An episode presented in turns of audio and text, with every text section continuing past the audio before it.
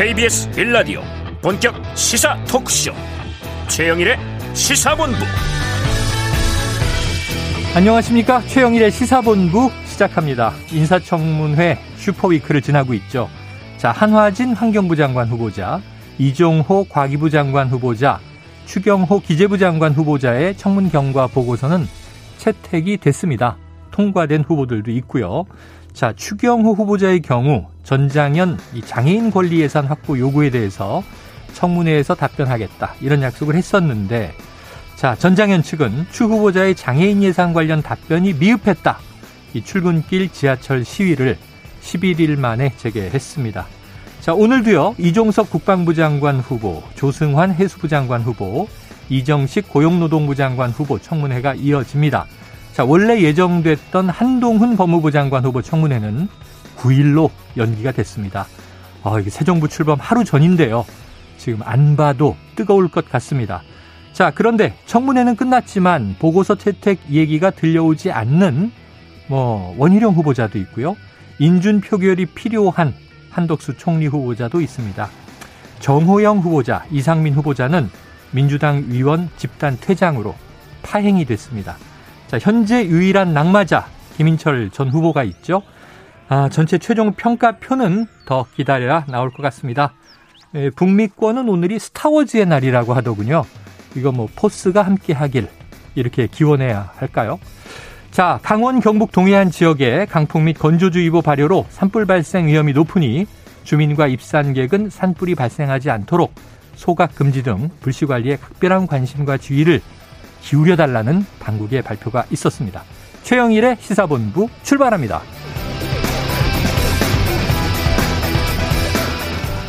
네, 1부에는요, 오늘의 핵심 뉴스를 한입에 정리해드리는 한입뉴스 기다리고 있고요. 2부에는 진격의 보수 마련돼 있습니다. 이어서 10분 인터뷰에서는 6일 지방선거와 동시에 치러지는 국회의원 보궐선거에서 민주당의 전략은 무엇인지 더불어민주당 전략공천관리위원장 이원욱 의원과 이야기를 나눠보겠습니다. 자, 사건 본부까지 함께 해주시고요. 한 입에 쏙 들어가는 뉴스와 찰떡궁합인 디저트송 신청 기다리고 있으니까요. 오늘 뉴스에 어울리는 노래가 있으면 문자 샵 9730으로 자유롭게 보내주시기 바랍니다. 오늘의 디저트송 선정되신 분께는 커피 쿠폰 보내드립니다. 많은 참여 부탁드리면서 짧은 문자 50원, 긴 문자 100원입니다.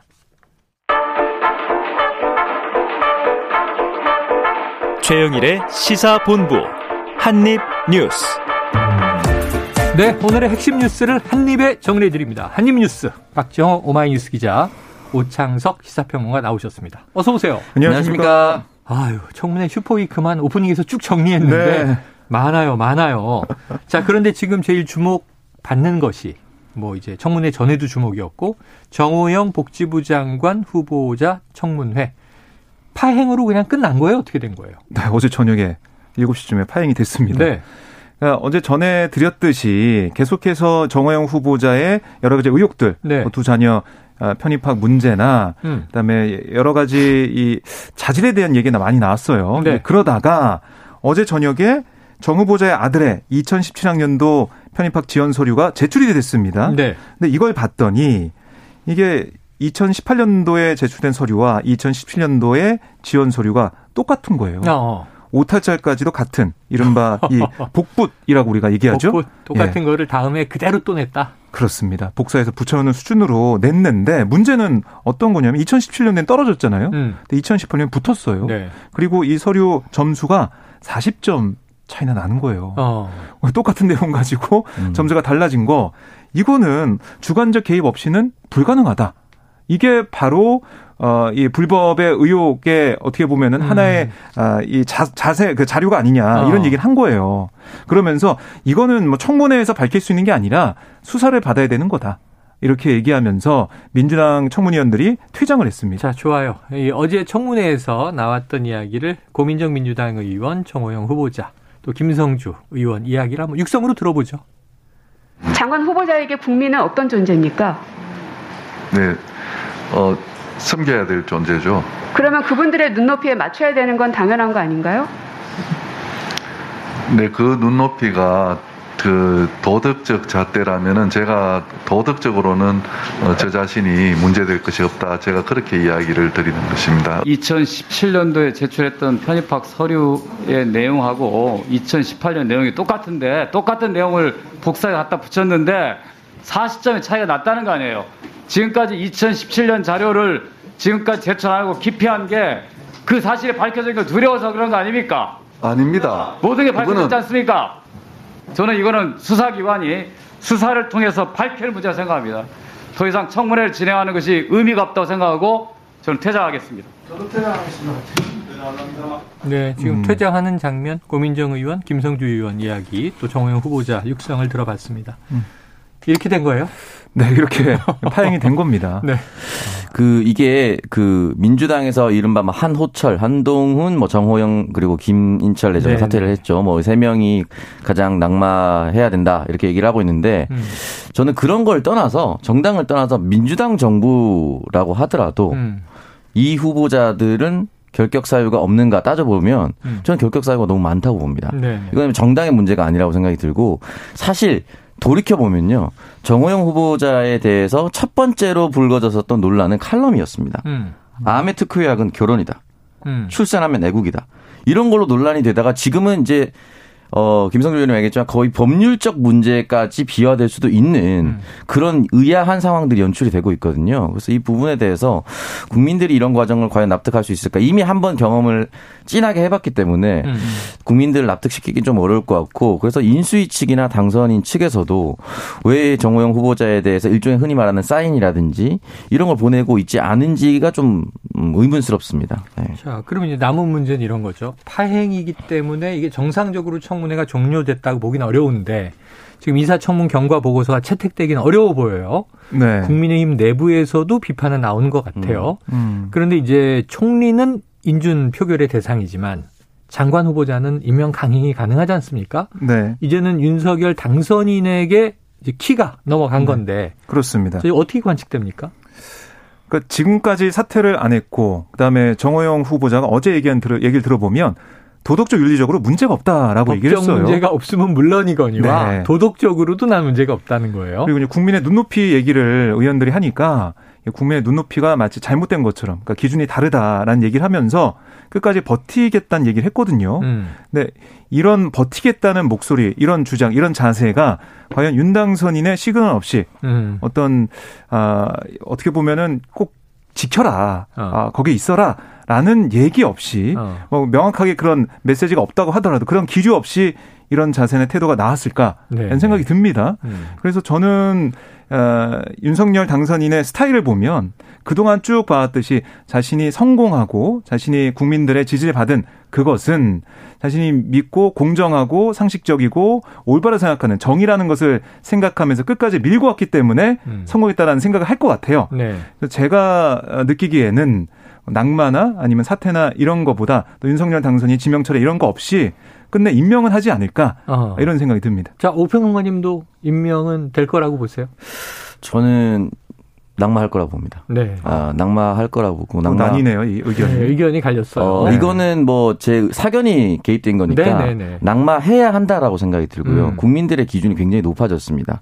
국민들의 그 기준을 충족시키지 않는 정부가 초반부터 이렇게 그냥 달리기 시작한다고 했을 경우에 그동안 지금은 야당이지만 다음 주가 되면 여당이 되는 국민의힘이 역대 인사청문 보고서 채택을 하지 않았는데 가장 임명을 강행을 많이 했던 정부가 문재인 정부다라고 얘기를 음. 했습니다. 그거를 조각부터 거의 절반 채우고 시작할 수도 있어요. 이렇게 된다면은. 그렇기 때문에 이 부분에 대해서 앞으로 인사 독선 인사 독재라는 표현이 등장할 수밖에 없는 구도로 흘러가기 때문에 그걸 막기 위해서라도 저는 다른 후보자, 우리나라의 보건복지부 장관 내정자라든지 다른 후보자, 좋은 후보자 많을 겁니다. 그렇기 때문에 낙마해야 한다라고 생각합니다. 자, 낙마하지 않을 것이다. 임명될 것이다. 낙마할 것이다. 지금 이제 두 분. 자, 내기가. 자연스럽게 내기가. 자, 그런데 정호영 후보자는 그래요. 언론 검증에서도 굉장히 강하게 여러 가지 이야기가 터져 나왔고, 의혹이 많고, 국민들의 또 여론도 부정적이었고, 그런데, 자, 지금 어제 행안부 장관 후보자, 이상민 후보자도 파행이었다고 하는데, 네. 그쪽은 왜 파행이 된 겁니까? 그러니까 자료 제출이 안 됐어요. 어. 그래 가지고 자료 제출 없이 어떻게 이상민 후보자에 대해서 평가를 하고, 검증할 수가 있냐라고 해서 진행이 되다가 어젯밤에 파행이 됐는데 음. 이상민 후보자도 사실은 그동안 보면은 뭐 이 차량, 아, 이 번호판, 압수나 이런 게 있을 정도로 네네네. 여러 가지로 교통법규를 어겨왔고 그다음에 이 자신의 사회이사 했던 음. 그 계열사의 아들이 뭐 취업하는 과정 이런 것들 사회이사 한 과정에서 어 어떻게 이게 흘러가는 거냐 이걸 보기 위해서 자료 제출 플러스 증인 채택 음. 증인이 어제 끝내 안 나왔거든요. 이 회사 관계자들이 그게 안 나 그 증인들이 없는데 이 검증 못 한다라고 어. 해서 자료 플러스 증인 문제 때문에 결국 파행이 됐습니다. 네. 자, 파행이 되면 다시 열려야 되는 거예요? 아니면 끝난 거예요?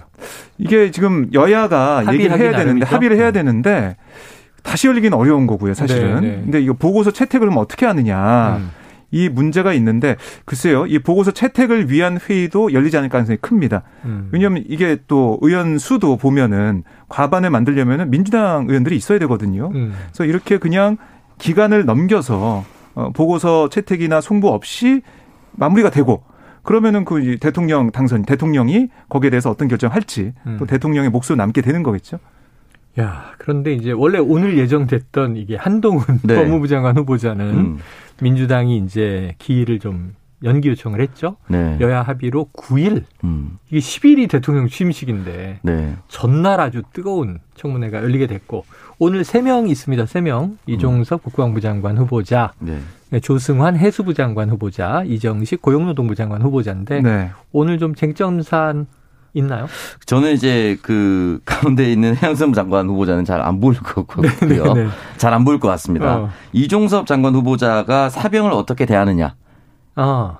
을 이게 포인트가 될 것 같아요. 네네네. 그러니까 군 기강을 제대로 잡겠다 이렇게 음. 휴대폰 뺏는 거 아니냐 이런 얘기가 이제 들릴 정도로 어. 기강에 대한 얘기를 너무 많이 했어요. 군 기강, 사병 네. 기강.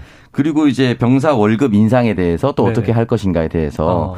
저 2025년까지 뭐 200만 원까지 얘기가 됐는데 병장 기준 결국은 이제 이게 연동이 되는 게 그럼 장교는 어떻게 되죠? 부사관은 어떻게 되죠? 네. 소방관 우리는 우리는 국가 공무원인데 어떻게 되죠? 음. 이게 다 연동이 돼야 되거든요. 근데 질문은 들어올 수가 있어요. 아, 들어오겠죠. 당연히 들어올 수밖에 네. 없지 않겠습니까? 여기 질문에 대한 답변을 남겨야 되고요.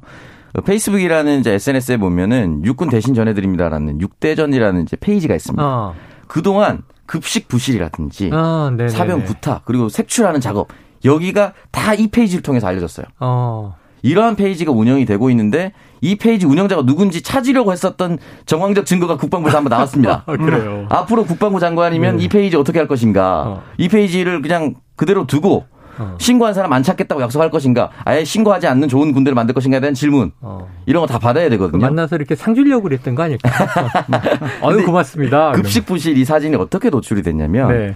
일과 시간 중에 음. 휴대폰 사용이 안 됩니다. 아, 그러니까 그렇죠, 그렇죠. 6시 이후에 사용되는데 네. 그럼 어떻게 되느냐? 휴대폰 하나 내고 하나 들고 가서 사병들이 찍어서 알린 거예요. 아, 그렇지. 하나 내고. 네. 그러면 이 두 개 가진 거 규정 위반이긴 하나 네. 부실에 대한 책임도 국방부가 지어야 되는데 네네. 네. 그게 계속 반복됐어요. 음. 이거 어떻게 할 것인가에 대해서 음. 답변을 분명히 내릴 것 같고요. 고용노동부 장관 이정식 후보자 같은 경우는 징계를 좀 많이 받았던 것 같아요. 노동과 음. 관련돼서 특히나. 네네네. 그리고 그 직전에 삼성전자 관련된 일을 아. 이게 이제 노동자와 조금 약간 정반대에 서 있는 그런 입장이거든요. 노사 발전재단 사무국장이잖아요. 네, 그러니까 이게 과연 노동자의 편을 설 수 있을 것인가, 노동자의 마음을 잘 알 수 있을 것인가, 음. 오히려 노동자의 마음을 이용해서 사측에 쓰는 건 아니냐 이런 의혹들이 네네. 당연히 제기될 수밖에 없는 상황이거든요.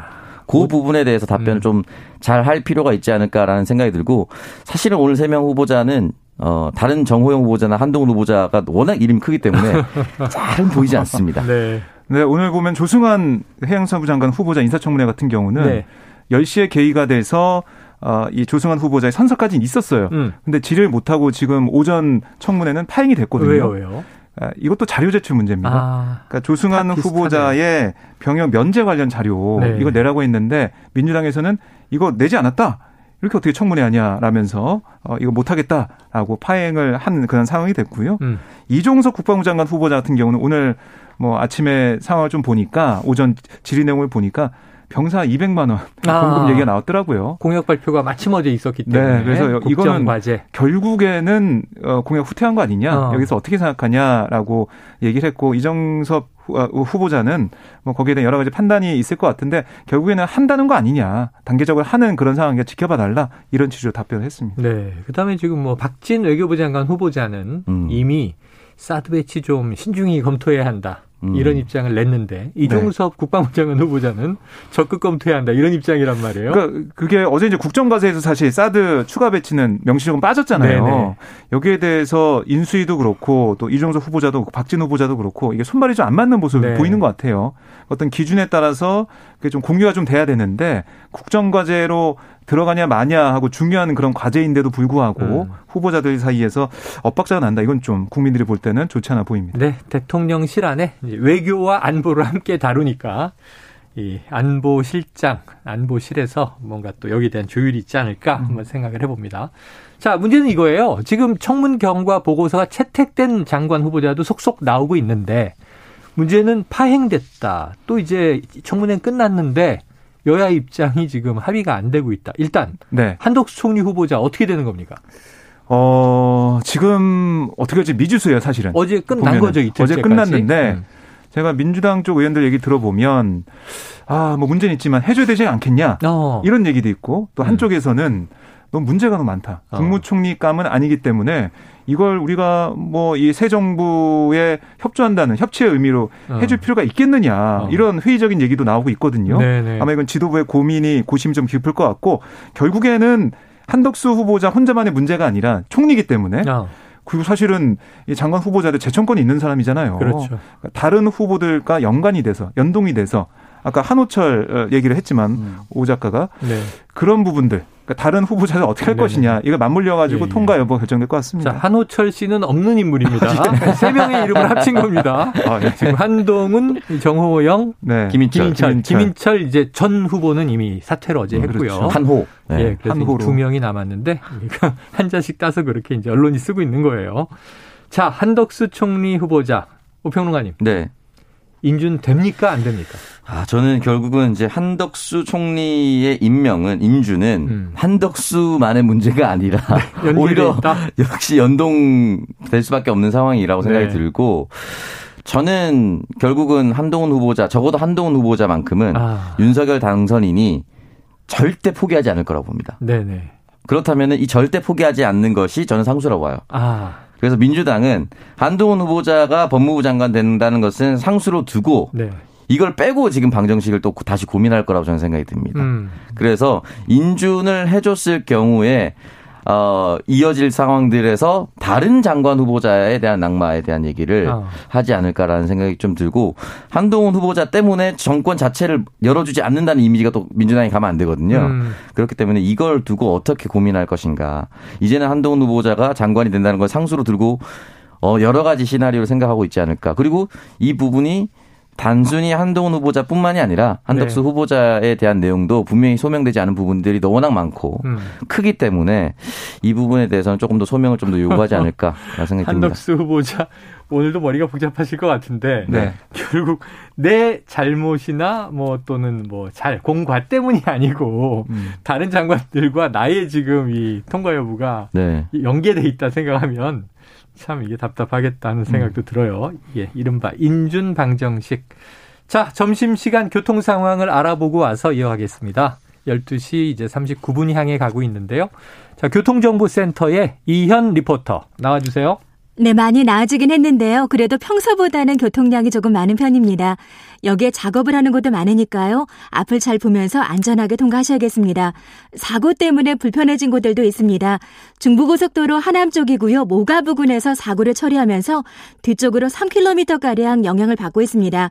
경부고속도로 부산 쪽은 동대구 분기점 부근 1차로가 사고 때문에 막혀 있으니까 차로 변경에 유의하시기 바랍니다. 한편 광주 원주고속도로 경기도 광주 쪽인데요. 흥천 이포에서 금사 터널 쪽으로 작업 정체 계속되고 있습니다. 서울시내 올림픽대로는 공항 쪽으로 잠실에서 성수대교 쪽의 정체가 작업 때문이고요. 반대 하남 쪽으로 여의도 구간 통과 많이 어렵습니다. 옆에 노들길은 오늘도 여의교 부근에서 작업을 하면서 한강대교 쪽으로 많이 밀리고 있습니다. KBS 교통정보센터였습니다.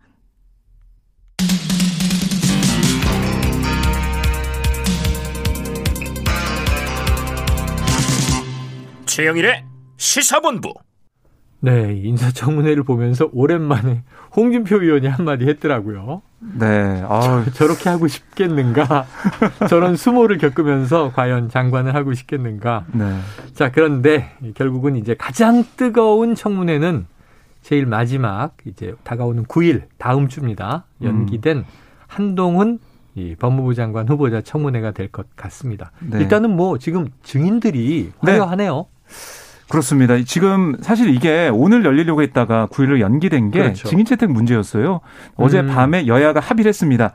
그래서 민주당 측에서 2명, 국민의힘 측에서 2명을 부르기로 했는데 음. 민주당 측 증인으로는 임은정 네. 부장검사가 네. 나오게 됐고 한동수 대검찰청 감찰부장이 네네. 채택이 됐어요. 음. 그러니까 윤석열 당선인이 검찰총장을 재직하면서 문재인 정부와 대립각 세우던 시절 음. 그 당시에 어떤 일이 있었느냐. 아, 무슨 문제가 있었느냐 이거 한번 물어볼 것 같고 네. 또 한동훈 이 후보자는 그 상황에서 어떤 역할을 했느냐 음. 이걸 따져볼 것 같고요.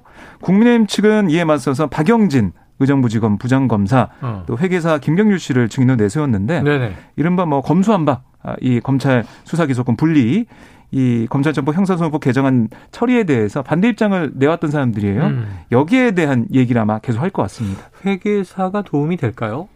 법학자도 어, 아니고 아, 법에 대해서 얘기한 거 아니고 김경률 씨 자체가 이 조국 이른바 조국 사태 때 그때부터 여기에 대해서 강하게, 강하게 민주당이 반대 기류를 냈죠. 네, 그래서 아마 그 얘기부터 해가지고 음. 어, 공정과 상식 그 얘기부터 해가지고 음. 아마 쭉 어, 국민의힘 쪽에서 물어보지 않을까 예상이 됩니다. 네, 이제 그 법률적인 문제라기보다는 네. 아마 그런 전선을 구축한 것 같아요. 국민의힘 음. 측 전략상으로는 한동훈 검사가 절대 안 된다라고 민주당에서 얘기를 하고 있는데 그와 반대로 한동훈이 꼭 되어야 하는 이유를 김경률 씨를 통해서 이제 음. 얻고자 하는 것이 아닌가. 결국은 한동훈 씨, 한동훈 검사가, 한동훈 내정자가 했었던 수사나 네. 행보가 당연한 것이었고 우리나라 아. 법리를 세우는데 가치를, 가치가 있었다. 국민적 상식에서. 네. 그리고 그 당시에 내가 회계사로서 조전 장관 임명 과정에서 있었던 여러 가지 이제 법률 문제라든지 네. 회계사로서 알 수 있었던 그런 문제들을 공정하게 얘기를 했음에도 불구하고 민주당은 덮으려고 했었고 이 과정에서 한동훈 검사는 뭐 그냥 직신했었다. 이 얘기를 하려고 하지 않았을까. 네. 아무래도 어 물론 이제 회계사도 법률 잘 알아야 되긴 하지만 음. 법무부 장관으로서 이런 사람이 꼭 돼야 됩니다라는 법률적 문제이라기보다는 상황적인 설명을 좀 많이 해주려고 할 것 같습니다. 알겠습니다. 지켜보도록 하죠. 뭐 지금 슈퍼위크의 중간을 관통하고 있긴 음. 한데 음. 거의 다 청문회 얘기네요. 네. 자 네. 다음으로 오랜만에 공수처가 뉴스에 등장했습니다. 공수처에서 그동안 이른바 고발사주 의혹 수사해 왔는데 그 결과 발표가 나왔네요. 네, 오늘 오전에 있었습니다. 어, 사실 이게 관심을 끌었던 게 윤석열 대통령 당선인을 뭐 겨냥한 네. 아, 그런 의혹 수사라고 볼 수가 있었잖아요. 검찰총장 시절에 그렇습니다. 네. 그런데 공수처는 오늘 발표에서 끝내 혐의점을 찾지 못한 채 수사를 종결하는 상황이 음. 됐습니다. 그래서 이 무혐의 이제 처분이 된 거고요. 윤 당선인의 개입 의혹은 무혐의. 그렇습니다. 윤 당선인은. 네. 반면에 이제 의혹의 시발점으로 보이는 손준성 대구 고검 인권보호관과 고발장을 이제 작성해서 외부로 이제 전달했나. 네. 그리고 이 국민의힘 김웅 의원 당시에는 총선 어, 출마자 이 후보자. 네. 어떤 김웅 의원 이건 혐의가 확인됐다. 아. 라고 해서 그이 손중성 검사는 불구속 기소를 하게 됐고요. 네. 어, 반면에 이 김웅영 같은 경우는 당시에 민간인 신분이었기 때문에 음. 공수처법상 이 사건을 어떻게 뭐 기소할 수가 없어가지고요. 아, 네. 검찰에 이첩을 했어요. 검찰에 이첩. 이건 또 검찰에서 어떻게 판단할지 봐야겠습니다. 네. 뭐 이게 참 정말 세간을 뒤흔들었던 그런 의혹이고 예, 예. 사건이었는데 제가 볼 때 좀 용두사미가 된 게 아니냐. 시간도 많이 흘렀고. 대선 전으로 돌아가 보면 비슷한 시기긴 한데 지금 국민의힘이 민주당 대선 후보를 때리는 가장 강력한 무기가 대장동이었고 네. 반대로 민주당이 국민의힘에서 지금 이제 막 부상하는 경선 단계였으니까 음. 윤석열 후보를 때리는 게 바로 이 고발사주였단 말이에요. 그렇게 이제 강력한 무기였는데 지금은 기억에서 희미해요. 오평론가님 음. 어떻게 보십니까? 일단은 그게 결국은 선거 때만 이렇게 반짝 크게 이슈가 돼서 음. 아쉽다. 양쪽에 다 진실은 전 밝혀져야 된다고 생각이 네 들거든요. 음. 그런 의미에서 이제 현재 진행형이라 볼 수가 있는데 고발 사주 같은 경우는 일단 지금 이제 이 결과가 나왔으니까 이것만 말씀드리면 민주당에서는 정확히는 청부 사주다. 네네네. 네, 네. 시킨 거다. 라고 얘기를 해서 음. 시켰을 때 그러면 손중성 검사가 당시 실제로 했을 것이냐. 어. 아, 이렇게까지 자잘하게 시키진 않았을 것이다. 음. 만들어 와. 그래서 휘하 검사 3명까지 지금 조사했다가 지금 무혐의 나온 거 아니겠습니까? 네네.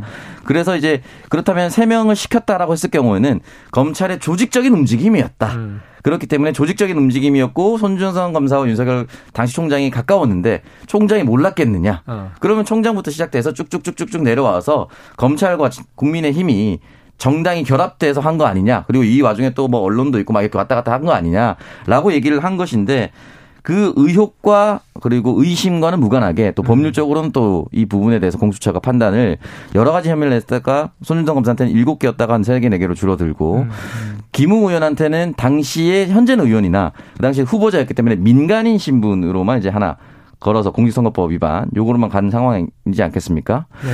네, 결과적으로는 완벽한 용두삼이로 끝나고 가 는 과정이 아닌가라는 생각이 들어요. 이렇게 설명을 해도 네. 결국은 지금 이 상황을 보면은 네. 완벽한 용두삼이로 가는 과정이고 이 과정에서 결국 국민의힘은 공수처 뭐 수사도 제대로 못하고 네. 억지로 엮으려고 한 거 아니었나. 음. 그러면 또 공수처는 정권에 기댄 거 아니냐. 네. 또 이렇게 얘기가 돼버렸습니다. 그렇죠. 자, 입장이 일단은 뭐 입증 자체가 쉽지 않은 상황이었는데 네. 재밌는 장면은 그런 거였어요. 최근에 아, 이 필리버스터 하는데 김웅 의원이 말을 너무 잘하더라고요. 네. 역사적으로 이 법 해석을 쭉 음. 고대부터 현대까지 해오는 거예요. 근데 왜 고발 사주는 기억이 나지 않았을까? 저는 고발 사주는 기억이 나지 않는다고 했어요. 네. 현대사까지 역사를 꿰뚫는 이제 이야기를 쫙 며칠간 동안 하면서 음. 어, 왜 자기 문제는 그때 기억이 안 났을까 하는 생각이 들었었는데 예. 어쨌든 이렇게 결론이 났습니다. 네, 어쨌든 공수처가 지금 얘기한 거는 고발장과 판결문이 텔레그램 메신저 통해서 이 손검사에서 김웅 의원 네. 거기서 이제 조성은 씨한테 네네. 전달된 거는 확인했다 이렇게 얘기하고 있거든요. 네네. 이 부분이 이제 법정에서 어떻게 판단을 받을지 좀 봐야 될 것 같은데, 음. 근데 결국에는 이 문제 고발장을 작성한 사람을 끝내 특정하지 못해가지고 네. 이 부분 결국 주요 수사 혐의 중 하나였던 직권남용 권리행사 방해 혐의는 모두 다 이제 불기소 처분이 됐어요. 그래요. 이런 부분들 좀 아쉬운 상황이다. 제대로 된 수사가 안 됐다. 이런 얘기 계속 나올 것 같습니다. 알겠습니다. 자, 다음 주에 5월 10일이 들어 있고요. 새 정부 윤석열 대통령의 취임식이 국회에서 열립니다. 자, 과연 누가 오느냐? 뭐 국내 내 외빈 또 이제 외국의 뭐 VIP 궁금한데요.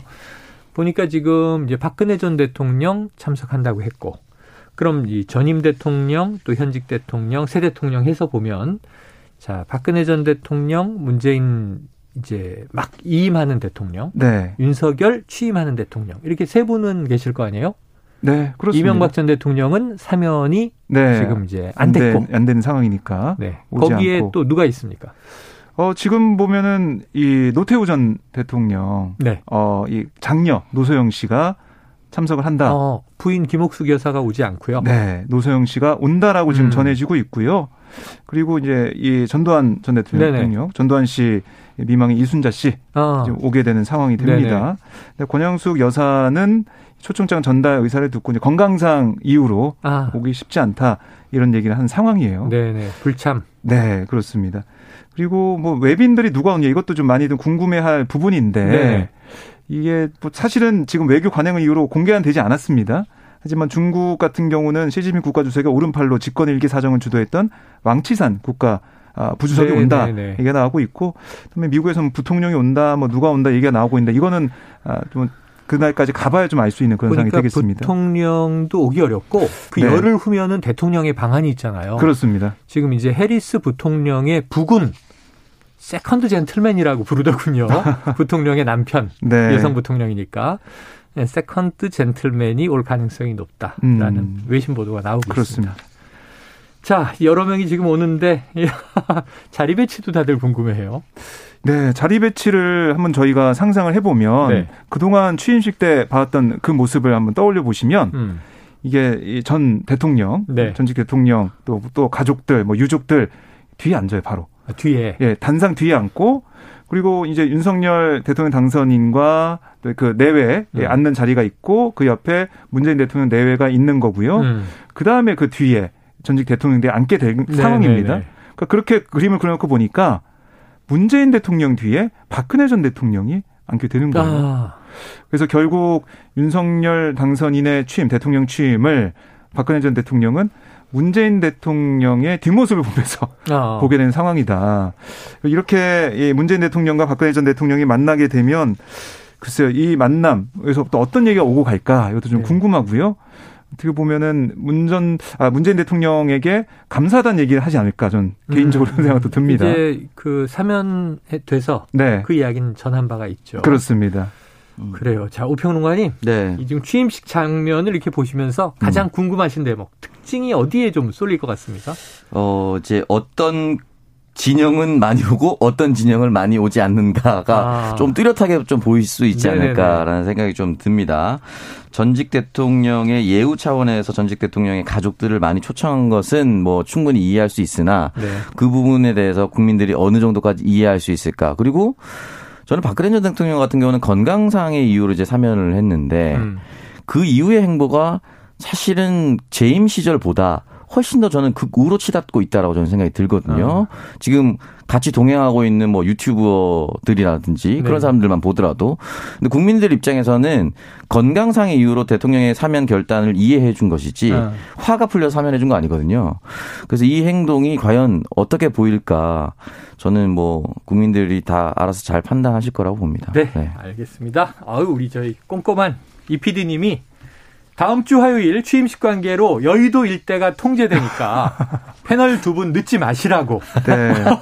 엄중한 지금 사정 아, 고지를 했습니다. 중요한 메시지를. 네. 제가 오늘 보니까 국회 앞마당에 잔디에 네. 다 의자가 놓였더라고요. 국회에서 오전에 열리죠. 네. 자, 정몽규 회장이 광주 화정 아이파크 8개동을 모두 철거 후에 전면 재시공하겠다라고 하는 어, 또 기사도 있습니다. 음. 청취자분이 이제 제가 오프닝에서 오늘 스타워즈의 날이라고 했더니 네. 그걸 또 찾아보신 분이 계세요. 왠지 아세요? 어, 왜요? 오늘 5월 4일이 왜 스타워즈의 날일까요? 5월 4일이요? 네. 글쎄요. 가장 유명한 대사가 어. 제다이가 네. 포스가 함께 하길 이렇게 얘기하잖아요. 음. 이게 영어 대사가 May the force be with you 이렇게 얘기하는데 May the force가 네. 5월의 네 번째 날로 네. 잘못 들려서 아. 5월 4일이 어이없이 이제 스타워즈의 날이 돼서 이걸 2013년부터 굉장히 축제로 아, 그래요? 하는데요. 네. 야, 제가 몰랐던 사실. 약간 오역한 밈이었는데 그게 정착이 됐군요. 네. 네. 이걸 청취자 8411님이 찾아내셨습니다. 야. 이따가 디저트성 발표를 드리고요. 자, 그럼 오늘은 여기서 한입뉴스 정리를 해보고 어, 두 분은 내일 어린이날에도 시사본부는 어김없이 열립니다. 내일 이 자리에서 아, 이 박정호 어린이와 네. 오창석 어린이의 뉴스 평론을 듣도록 하겠습니다. 오늘 수고하셨습니다. 고맙습니다. 고맙습니다. 자, 청취자 8411님, 오늘이 왜 Star Wars Day인지 찾아봤더니 이런 내용이었군요. May the force be with you. force가 함께 하길 하는 대사에서 5월의 May, 4일의 fourth가 언어 유희로 차용된 것이다. 자, 시사본부를 듣는 모든 분들에게 force, 우주의 기운입니다. 함께 하길 바라며 Star Wars OST 아 이거 대단한 거죠. Imperial March 야 77년에 이거 극장에서 보면요. 이렇게 그 글자들이 쫙 올라가면서 나오는 행진곡이잖아요. 오, 대단한 걸 신청하셨어요. 듣고 2부로 돌아옵니다